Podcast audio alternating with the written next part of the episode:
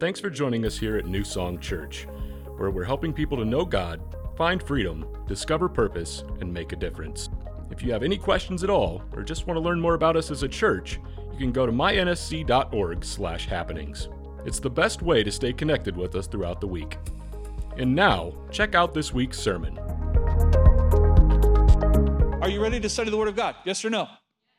All right, get out your sermon notes. We're starting a, a shorter series, two to three weeks, might go three weeks, conversations with Jesus. And what I'm going to do is I'm going to take a, a few conversations that Jesus had that might be hard to understand. You might look at it and say, hey, that doesn't really make sense. I don't know why Jesus said that. That doesn't seem to be part of his, his character or his nature, or he seems a little bit harsh there. Like, what, what did Jesus mean when that happened? So, have you ever read scripture and you think Jesus is so merciful, so loving, so kind, so compassionate? Then you read a portion of scripture and you're like, wait, wait a second, Jesus, that, that just comes across as rude. Like, I think you're being rude to that lady. I think you're being short with that person. And why does that happen? And how do we, how do we really look at those things? Well, we're going to study some of those. And one of them is a very uh, beautiful portion of scripture. And it's going to help us during these 21 days of prayer and fasting as well. And it's found, the story is found in the book of Mark, and I'm going to read it to you, and then I'm going to break it down for you so you can understand it a little bit better. Mark chapter 7, verse 24, it says this Jesus left that place and went to the vicinity of Tyre. Now, Tyre was, uh, this vicinity was about 20 to 50 miles away from where Jesus was currently ministering. So he was definitely outside of city limits, you could say. He went on an adventure. He entered a house and did not want anyone to know it, yet he could not keep his presence secret. I want you to underline that if you can. We're going to come back to it in a few seconds that Jesus could not keep his presence secret. In fact, as soon as she, the person that he's about to minister to, as soon as she heard about him, a woman whose little daughter was possessed by an impure spirit came and fell at Jesus' feet. And the woman was a Greek born in Syrian Phoenicia, she begged Jesus to drive the demon out of her daughter. And that word begged, I, I wish the NIV translator would, would have labeled that differently, maybe kept asking, because the connotation is it wasn't just begging as in asking once and sitting there and waiting. It was just continually begging, asking, and then asking again, and then asking again. And this is how Jesus responded to this, to this woman who humbled herself and was begging for the miraculous. Jesus said this first, he said, let the children eat all that they want. He told her, for it is not right to take the children's bread and toss it to the dogs. And if you're reading that and you don't know much about scripture, you don't know much about Jesus, you certainly don't know much about Greek, you would think, what in the world got into Jesus? Why is he mad at this woman and why is he talking to her like that? Why did he just call her a dog? Let's read on. Lord, she replied, even the dogs under the table eat the children's crumbs. So her response was, I'm not even, I, I'm not going to be offended by what you just said. In fact, I'm going to make a point that even crumbs fall to the floor. And then Jesus told her, verse 29, for such a reply, you may go. The demon has already left your daughter. And she went home and found her child lying on the bed and the demon gone. And it's important that you realize the child was lying on the bed. The child was at total rest, at total peace, completely delivered. So we read this passage of scripture and we think that is so what what got into Jesus? Why was he so angry with this person and what does all of that mean? That doesn't make sense. If we think of Jesus as being so loving compassionate, merciful. That just doesn't make sense. Well, the, the truth of the matter is that Jesus' first priority was to Israel, it was to the Jews. In fact, we read that in Matthew, I think it's chapter 15. It says he was sent to the lost sheep of Israel. So his priority in his ministry was not the Gentiles, it was actually the Jews. And Jesus, uh, in his era, in fact, the Jews in general, anytime that they thought of a Gentile, they would often call the Gentiles dogs. And not just any dog. In fact, if you've ever gone on a mission trip with us or have ever gone to a third world country, whether it's Haiti or Peru or Guatemala or the Yucatan or all through Central America, India, anywhere you go to third world countries, you're going to see these dogs in the street. And these dogs are pitiful. Trust me, they are not purebreds. You don't know what level of mutt they are. No, nobody knows. I mean, and they've never been bathed, they, they've never been groomed. Like they just range this, they, they run throughout the, the streets. They oftentimes have like missing ears or chunks of ear gone or big wounds on their body because of fights they've been in, or maybe people beating them up and mistreating them. They are typically extremely skinny, ex- extremely smelly, because how they eat is just going through everybody's garbage. They just eat garbage in order to survive. And so most of the Jews would call the Gentiles, they are Gentile dogs. Like it, it, was the, it was the worst put down you could possibly imagine in Jesus' day. They are Gentile dogs. And you say, that's so racist. Absolutely. It was. Like Jews looking down on everybody else as if as if we're the ones who have it all together and everybody else is a mangy mutt that is useless. And you think that that's the word that Jesus used in talking to this woman. But it's not. Because as we read this portion of scripture, the children that he's referring to refers to the Jewish people. He says, I know that I'm called to the lost sheep of Israel. I'm called to the Jews. I'm not called to the dogs, but he doesn't use the word dog like the normal Jews would use. I've put this in your notes. The word that he used in Greek was canarian, and it means a little dog or a family pet. In, in the Greek language, there, there are words that are changed, and, and the word that we would use for it is diminutive. It's, it's taking a word that would have some rough edges around it, but you add this diminutive aspect to it, and all of a sudden it becomes something that's affectionate. So he's saying, it, you're, you're not a dog, you're not like this mangy mutt. Actually, I'm going to refer to you as a family pet. And she hears that because remember, she speaks Greek. She hears that word and she realizes he's not calling me a, a mangy mutt, but he is referring to the relationship that the Jews had with the Gentiles. And she responds to him in a way that says, I know you're not calling me a mangy mutt. I know you're calling me a family pet. And even family pets eat the crumbs that fall off of the family table. And I'm just asking for a little bit of the spillover. I just want a little bit of the spillover. You know, last night, uh, I, I, told my daughter Delight, we, we kind of ate an early, earlier dinner. I said, hey, tonight, you know, because football was on. And I said, hey, we'll make some popcorn. We do that about once a month, make homemade popcorn. And it's, it's, it's I, I'm, I'm, I'm excellent at it. I just got to tell you, I'm excellent at it. And wouldn't you know it, that a, a few kernels just happened to fall on the floor for our, our little eight month old Yorkshire Terrier. That's a little toy Yorkie. She doesn't even weigh five pounds, and she's the cutest little dog in the whole world. it's like you just want to hug her and squeeze her, and you know, you ever seen of mice and men? You know, like George, that's how I feel. Like Georgia mice and Men, I just want to love her and squeeze her. And, and when you love a dog that much, you just the crumbs just they just fall. You know, they just fall. It wasn't my. I'm sorry, Jennifer. She said you did that on purpose. No, I wouldn't do that. Of course I did. And she's looking. She's saying. She's saying, Jesus, I know all about you. I've heard all about you. And I, I realized that you, you didn't call me a dog like everybody else did. But he was still calling her out. He was still saying, Hey, but I know the relationship that Jews have with Gentiles. And where do you stand in this? And she said, Jesus, I know there's a little bit of spillover for me and my daughter. And Jesus said, What a beautiful reply. In fact, right now, your daughter, she's healed, lying at rest, lying in peace. The demon is already gone. I, I want to point out two things before I get into the heart of this that is so important for you to understand. The two things I want to point out is first of all, Jesus cannot be hidden. I, I had you underline that. Remember that? That Jesus could not keep his presence secret. he could not keep his presence secret. That Jesus cannot be hidden in your life. That if you have been made new, if the old is gone and the new has come, when you repented of your sins and you came to Jesus and said, Jesus, I am a sinner in need of a Savior, save me, I pray. The Bible says that you're made new. And one of the things that you cannot do as a Christian is keep Jesus hidden in your life. It's impossible.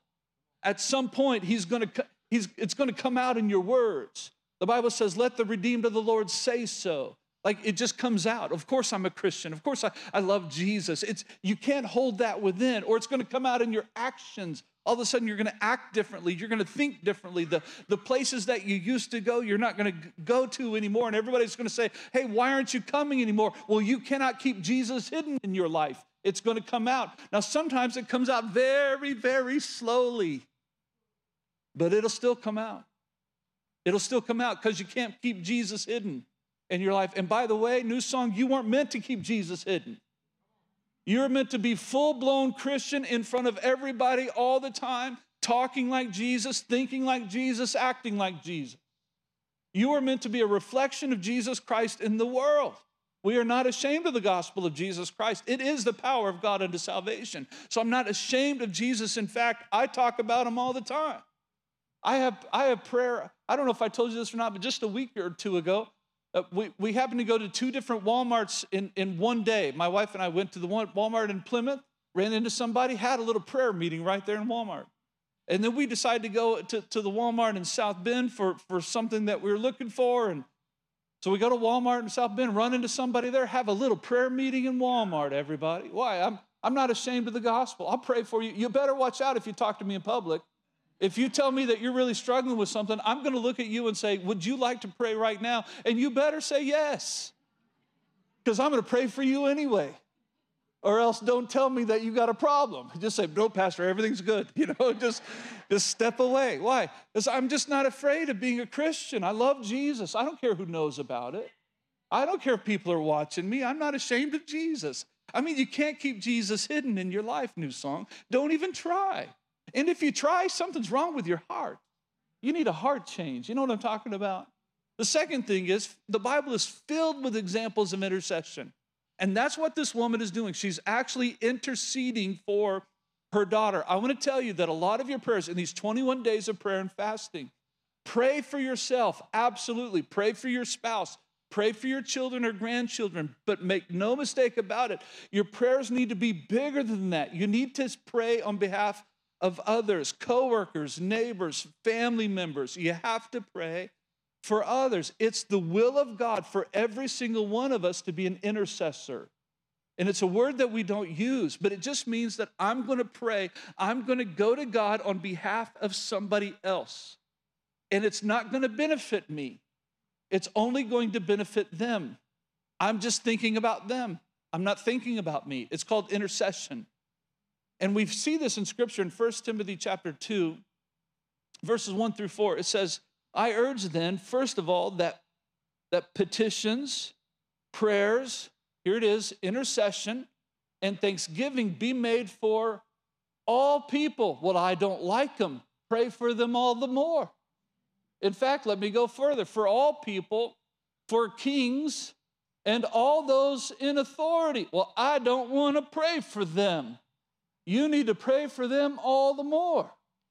We need to intercede for them that we may live peaceful and quiet lives in all godliness and holiness. What's this? This is good and pleases God our Savior, who wants all people to be saved. Mark that, to be saved and to come to the not to a knowledge of the truth. So underline that to a knowledge of the truth.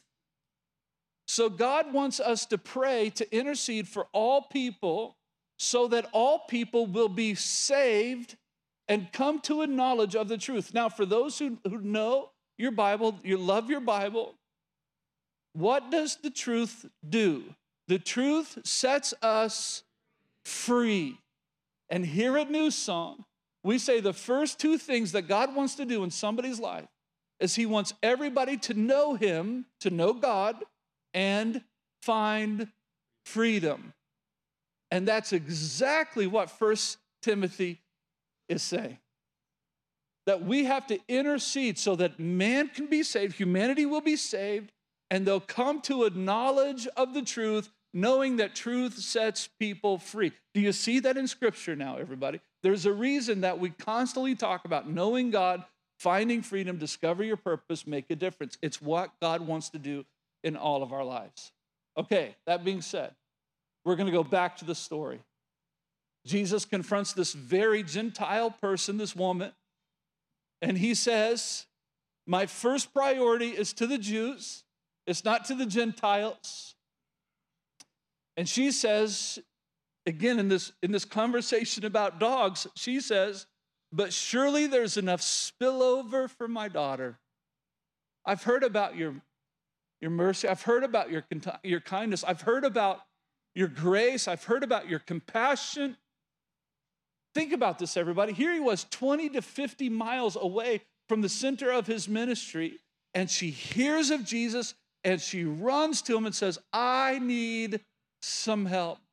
On behalf of my daughter, please, Jesus, deliver her. And Jesus, he points out, not only for her benefit, by the way, but for our benefit. Ma'am, you don't have much to offer. You're a Gentile. You haven't embraced the things of God. In fact, my priority is to minister to the Jews. I, have come to the lost sheep of Israel primarily. That's they're my priority. And she says, in her own way, You're right, Jesus. I have nothing to offer you. I, I, I, my lineage, you can't look at that. My history, you can't look at that. My obedience to the law, you cannot look at that. But I'm not asking for those things. I'm just calling upon your mercy. I'm calling about upon your love. And Jesus said, Oh, that is beautiful faith. Let, let me teach you what it means for us today, because this is one of the most beautiful passages in the book of Mark. Let me teach you what it means. Number, number uh, three, write this down that my goodness, your goodness, new song, does not give you leverage in receiving a miracle. Faith is the agent of the miraculous. Now, I want you to pay attention to this. This is so theologically sound and beautiful. That a lot of people say, well, God will listen to me as long as I, and when I start, or now that I've been, surely God will listen to me. And you are depending upon your works for God to listen to you. You are leveraging your goodness for God to answer your prayer. So a lot of people think 21 days of prayer and fasting, well, I'm going to leverage my suffering to get God's attention. God's going to feel bad for me because I've been suffering, and then He'll answer my prayer. That is not how, how fasting works. Fasting is a disconnect from the world so that you can connect with God. So whenever my tummy says, Justin, you're hungry, I'm going to return. I'm, I'm going to return a thought that says, I crave the real bread of life. No, I hunger and thirst for righteousness. God, I want you more than anything else in this world. And I'm not trying to suffer to get your attention. I am disconnecting from the world so that I can connect with you more. You see it? So if you say, I'm going to leverage my goodness in order to receive a miracle, let me help you. Theologically, you have no goodness to offer. Your righteousness, the Bible says, is like filthy rags in the eyes of God. On your best day, you got nothing. On your best day, well, well, well God, surely you're going to answer me because look what I've done for you. Look what I've been doing for you. What you're doing is you're leveraging your goodness to get God's attention. That is not how it works. On your best day, you're not good enough. And God says, I don't want you to leverage your goodness. This woman had no goodness to offer, but she had faith that Jesus, I've heard about you. and even your spillovers are powerful enough to take care of my daughter. And I'm just asking for the miracle. I'm believing for the miracle. And I've come to you. She had nothing to offer. You know, for all of you who say, well, Pastor, I got, I got nothing to offer Jesus. Neither do I. You know what drives me nuts? And I absolutely love it at the same time. It, it, it, it frustrates me and it also makes me so glad. And it makes me glad because most of the time people come to me and say, Pastor Justin, I want you to pray with me. We're praying for this. And oh, oh, I got your back. I'm going to pray right now for you. That's why I tell you, never tell me that because I'll pray right then, right there. If you don't want to be prayed for in public, don't tell me in public. You know what I'm saying? Because I'm going to pray for you right there. It is my joy to pray for you and to pray with you. But the frustrating comes when people say, Pastor Justin, would you pray for so and so? And you know what they're saying? And I can just read it. Uh, maybe it's discernment. I can just read it. Pastor Justin, I'm not good enough to pray. I don't have enough goodness in me, but because you're a pastor, surely God listens to you. So I'm going to trust your prayers to God. I'm not going to trust my own. See, you are trying to leverage your goodness to get God's attention. And when you realize you don't have any, you're going to leverage my goodness to get God's attention. But I don't have any. Not on my own. But I am the righteousness of God in Christ Jesus. So I am relying on the same righteousness that you're relying on. It's no different. The righteousness that I experience in Christ Jesus isn't stronger in my life because I'm a pastor. No. That same level of righteousness is for anybody who would trust Jesus Christ as Savior. So the same righteousness that covers me and fills me is the same righteousness that covers you and fills you. Your prayers are just as powerful as my prayers. So if you want me to pray for you, absolutely, it'll be my joy. But if you're depending upon my goodness to pray for you, oh, that's sickening. That grieves me. Because I don't, I don't have much to offer you. I, I'm not perfect. You can ask my family members. I'm not perfect. I, I, I would prefer it if you don't, though. Just for the record, just don't. Let me be the one to tell you I'm not, I'm not perfect. See, I, have learned a long time ago I don't leverage my goodness because I don't have any goodness to offer. Let me say it a different way. Number four, that Jesus isn't waiting for you to feel worthy of asking for the miraculous. He's waiting for you to ask and believe. He's not waiting for you to feel worthy. He's simply waiting for you to ask and believe. So if you think, well, you know what I'm going to do? I'm going to do really good. I'm going to go a whole week without sinning, and then Jesus will hear me did you know that there are sins that you commit, you don't even know you're committing them? There are things that you say, well, I'm not going to do this, and I'm not going to do that, I'm not going to do that. To, can, I, can I tell you something? When you start making a list of all the do's and don'ts, you're on the edge of legalism, and I would not do that.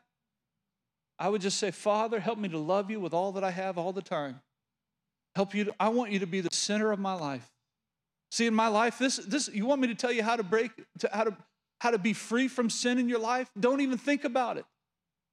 No, well, today I'm not gonna, I'm not gonna say that. I'm not gonna say that word. I'm just not gonna say that word. If you keep thinking it, you will say it because it's on, it's in your head, it's in your mind.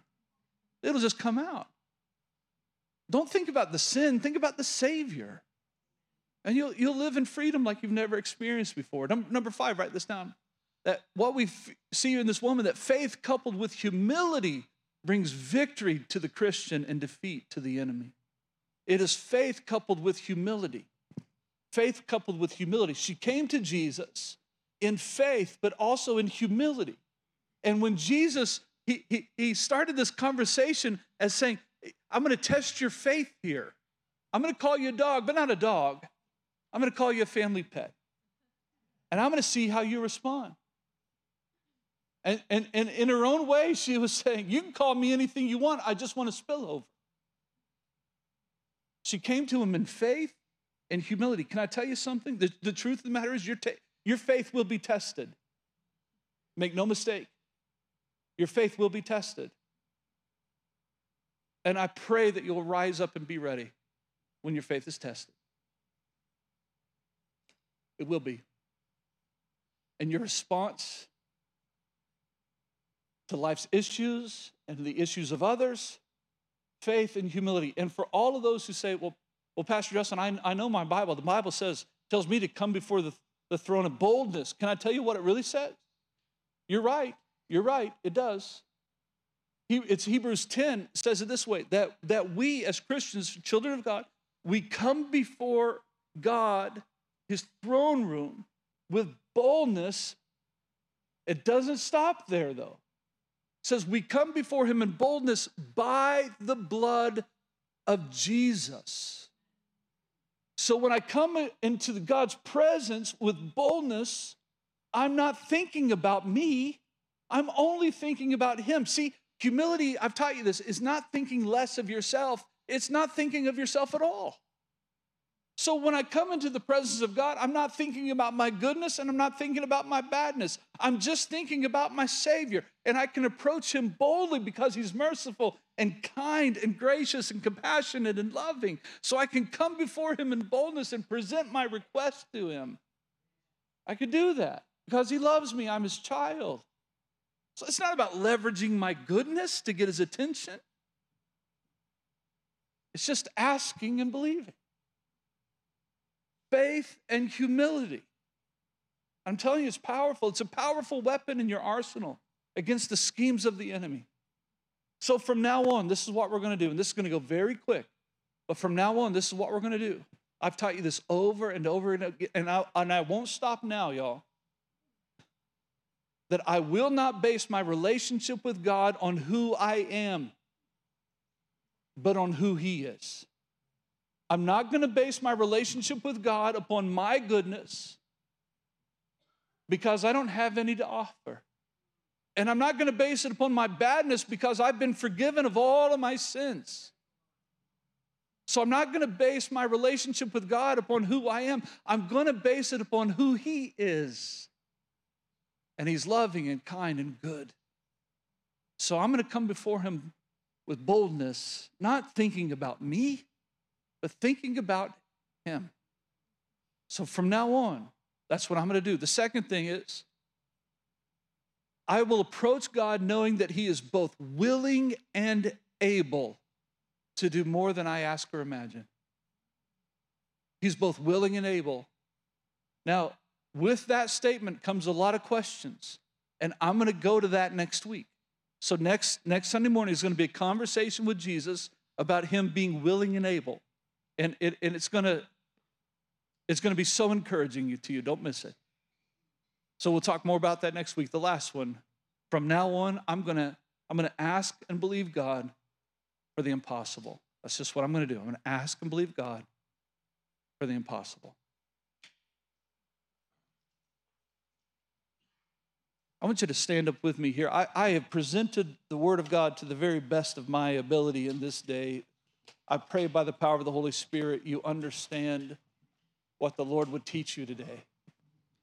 If there's one thing that I want you to realize, that I want you to walk away with, is God does not answer prayers based upon your goodness or badness, that faith is the agent of the miraculous. We live by faith, we walk by faith. Over and over again, the Bible says that if you just believe, you will receive. Can I get an amen to that? See, so stop thinking so much about yourself.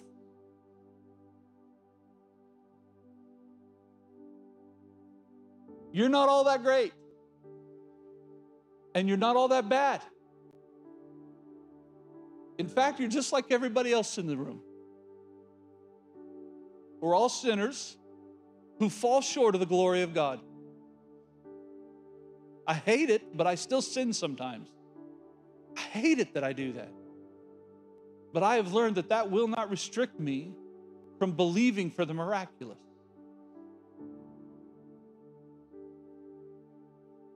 The same righteousness that flowed through Mother Teresa and Billy Graham is the same righteousness that flows through me. The righteousness of God in Christ Jesus.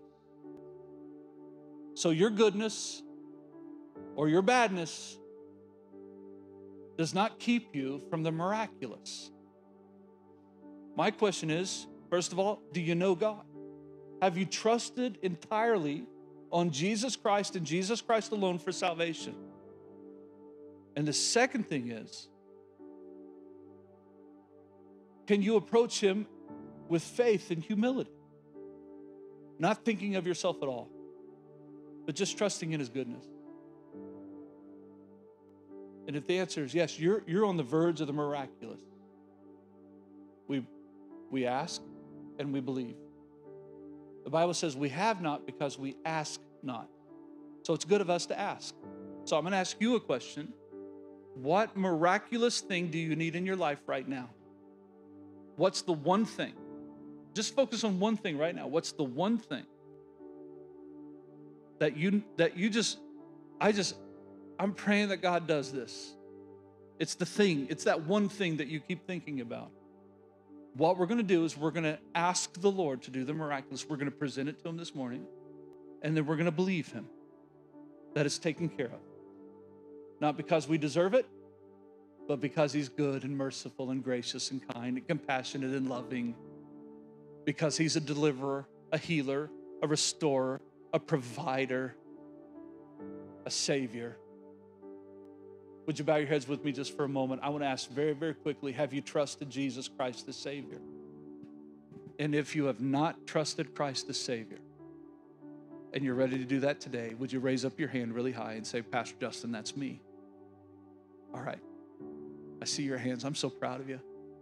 Thank you, thank you, thank you. You put your hands down. There are five hands. Thank you, Jesus. On a day where it's six below. We're going to pray this first. Jesus, come into my life. I'm repenting of my sins. My sins have separated from me from you, and I, I know that I'm a sinner in need of a Savior.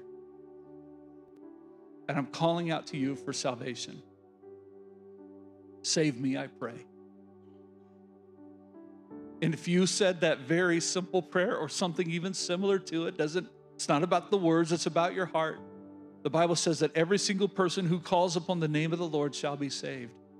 And at this moment, you have been completely forgiven of all of your sins. They have been removed as far as the east is from the west. They are no more. You are now, by His grace, a child of the living God. Welcome to the family. It's by grace that you have been saved, not of works. You couldn't earn it, you could not achieve it. It's just something to be received by those who believe. So, Lord, thank you for continuing to save those who don't know you. Thank you, Father, for being in this room and in our lives in this day. Now, for those of you who have a miracle on your mind, you're, you're in need of a miracle. I want you to open up your hands toward heaven. We're going to ask the Lord for it. And the prayer goes something like this Jesus, I'm in need of a miracle. I'm in need. And I'm running to you. I'm not running to anybody else or anything else. I'm just running to you. And I'm asking for deliverance, for healing, for restoration, for salvation for loved ones. I'm asking for freedom from addiction. Whatever it is, new song, just ask Him. You don't have to say it out loud. Just say, Lord, I ask you to provide healing, to provide a, a miracle. And you don't have to keep begging Him. We're just going to ask, and now we're going to believe. And Jesus, according to your word, if we come to you in faith and in humility, trusting in your mercy and in your grace and compassion and goodness, if we ask and believe, you would do the miraculous. So, Lord, from the bottom of our hearts, we want you to know we trust in no one or no thing else than you and you alone. You are the giver of good things. And according to your word, if we asked and believed, you would do the miraculous. You say it over and over and over again in your word that when we believe for it, we receive it according to your will. May it be done in Christ Jesus, I pray. And as part of our belief, we lift our hands in worship to you and say, Thank you for supplying all of my needs according to your glorious riches in Christ Jesus. Thank you for healing. Thank you for deliverance. Thank you for restoration, for salvation, for freedom. Thank you, Lord, for the miraculous. I give you praise for it. I haven't seen it yet, but I consider it to be done. In fact, it is done. In the name and by the power of Jesus Christ, my Savior, whose love I don't deserve, but who loves me anyway. Thank you for the miraculous. I receive it and believe it in Jesus' name. If you agree with that prayer, say amen. Amen. Do you receive the word of the Lord today? Yes or no? As a church, it's our honor to play a small part in what God is doing through your life, and we would love to continue on that journey with you. To find out what your next steps could be in your relationship with Christ, all you have to do is go to mynsc.org/contact. Thank you to all of you who consistently give, serve, and pray. You are the ones who God is using to make a difference in our community as we live out our mission of leading people to become fully devoted followers of Christ. Thank you for watching. We hope you tune in next week.